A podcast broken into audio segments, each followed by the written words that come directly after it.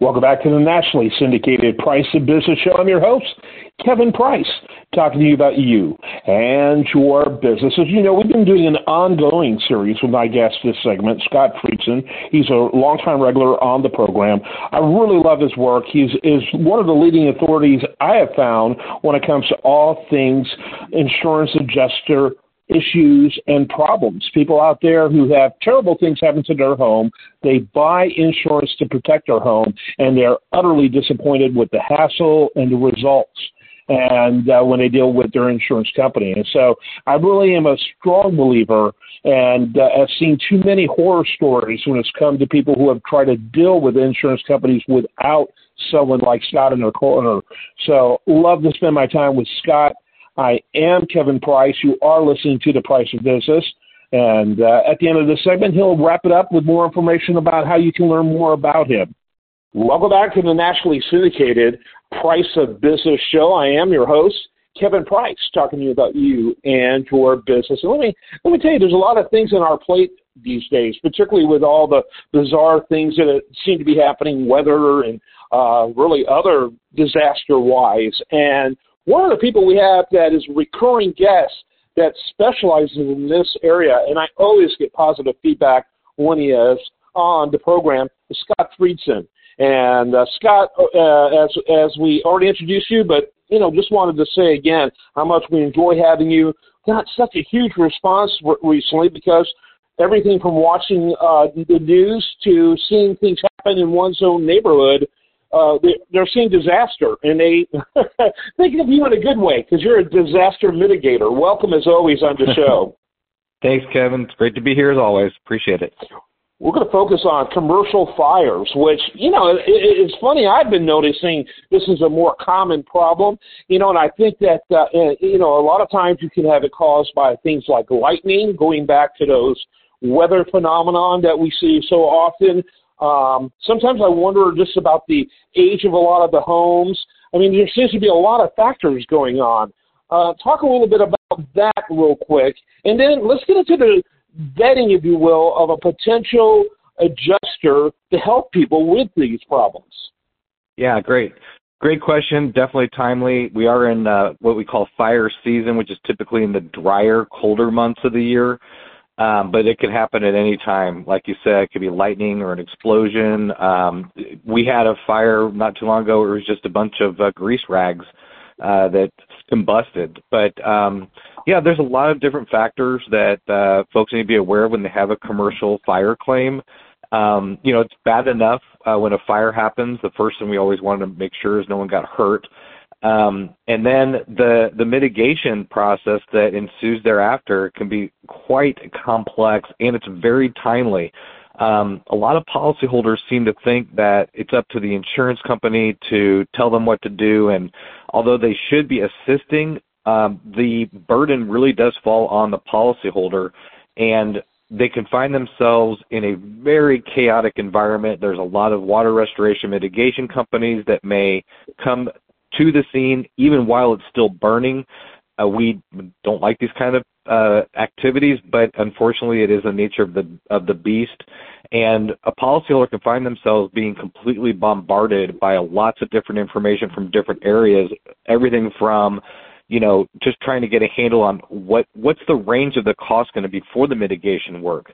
References. What does the contract look like? Is there an arbitration clause in there? Are you basically handing over an open checkbook to some vendor contractor to do the dry out? It's very important that you work with reputable contractors, and it's also very important that things are mitigated timely because policyholders do have a obligation, contractual obligation to mitigate damages. So you've got things like water, smoke, asbestos, mold potential. All of these things have to be mitigated very timely, and it's it's hard for a policyholder to know who to turn to and who to trust. And so, you know, this is what we do. We we've got resources and relationships. Uh, been in the business for over 15 years we know a lot of the bad actors, we know a lot of the good actors, and uh, just that information alone can save a policyholder a tremendous amount of time and and uh, mitigate a lot of risks that can be associated with a mishandled fire claim.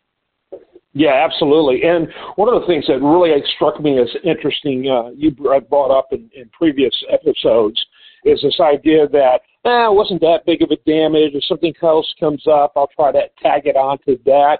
Reality is they they're pretty smart.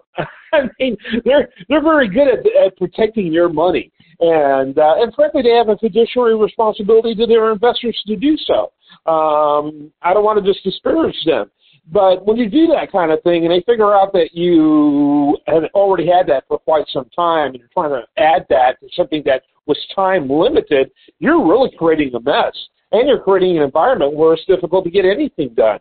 You've got to really know the rules, and the people you're dealing with, who really they're they're at least your competitors, if not your opponents. I, I would almost say they're your adversaries to a certain extent. Your insurance company, they know the rules up and down, and they're hoping you don't get anybody in their quarter that knows those rules. That's why you know what you do is so important. Yeah, thanks. It's it, it, it's it's it's sad because not all insurance companies are awful, but unfortunately, the business model does have a built-in inherent conflict of interest. You know, who is more important? Where do we set our priorities? The policyholder or the shareholders? You know, um, you can be dealing with adjusters who could be up for promotion, and the promotion may be linked to what their claim payout is, what the ratio is, the, the length of time, and things of that nature. And you know, policyholders don't have any idea what they're up against, um, and so it, it is really important. We you know we had a, a, a church claim uh, not too long ago where the carrier had not set foot on the property. It had been eight days, and you know, microbial growth, also known as mold uh, can, can we, we know that it can start within three days, 72 hours in the right environment, which is you know uh, dark and no air circulation and moisture. Um, it's just the environment is conducive to for mold growth, and most policies have specific exclusions to mold.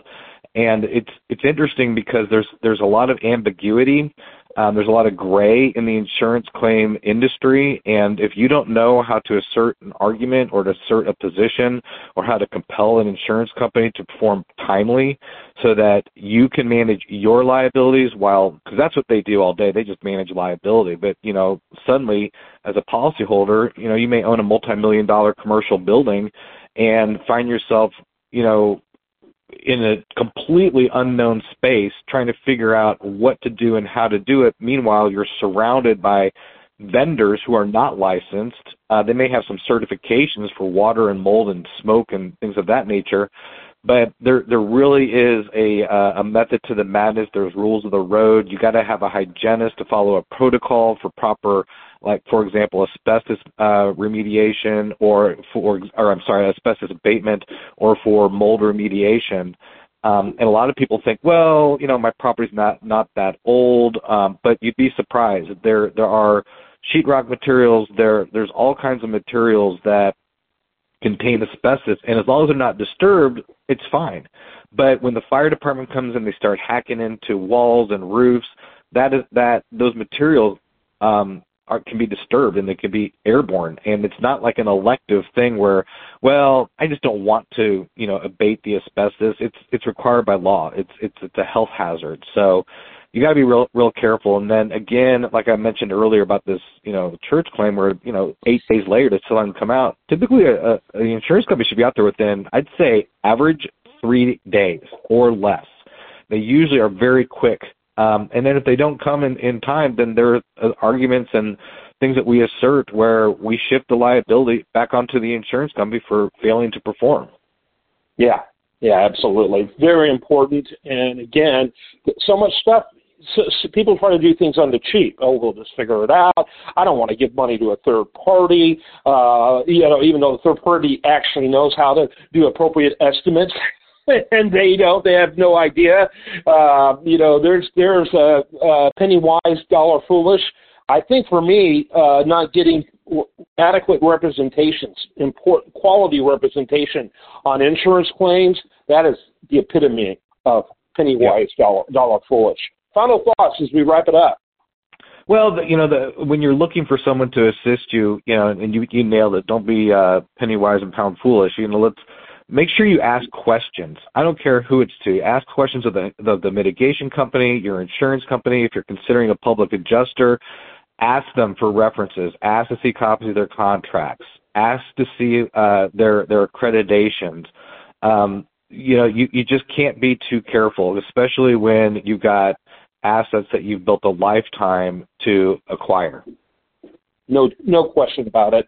Always love having Scott Friedson on the show. He's both a personal favorite, a show favorite, and I, you know, he's one of those ones we get feedback on, which I love feedback. I know people are busy out there, but we love to hear uh, the uh, when when our guests are uh, speaking in a way that matters, and him being a recurring one is phenomenal. Uh, Scott, we, your your website one more time as we wrap it up. Yeah, I was going to say we love feedback too, and if anybody has questions, we're happy to review policies and claim documents. And you know, hey, if there's something there, we'll tell you. If there's nothing there, we'll tell you. Uh, the website's insuranceclaimrecoverysupport.com. Again, it's insuranceclaimrecoverysupport.com. We're licensed public adjusters. All right, very good.